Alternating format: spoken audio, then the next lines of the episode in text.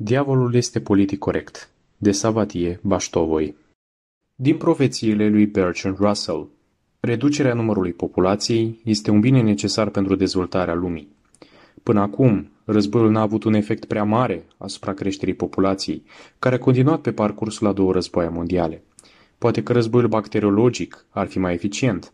Dacă la fiecare generație s-ar răspândi în lume o ciumă neagră, supraviețuitorii ar putea să procreeze liber, fără ca totuși să populeze prea mult planeta.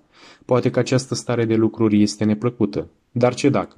Persoanele cu adevărat nobile sunt indiferente la fericire, în special a celorlalți. În mod gradat, prin reproducere selectivă, diferențele congenitale dintre conducători și conduși vor crește până când vor deveni specii aproape diferite. O revoltă a plebei ar deveni la fel de negândită ca și o insurecție organizată a oilor împotriva practicii de a mânca carne de oaie.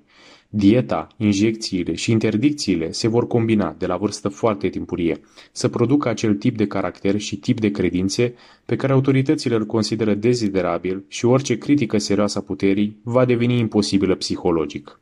Populația nu va cunoaște felul în care îi se inoculează convingerile, când tehnica se va fi perfectat, fiecare guvern care a educat generații de oameni în acest fel va putea să controleze întreaga populație în mod eficient și sigur, fără a fi nevoie de armate sau poliție.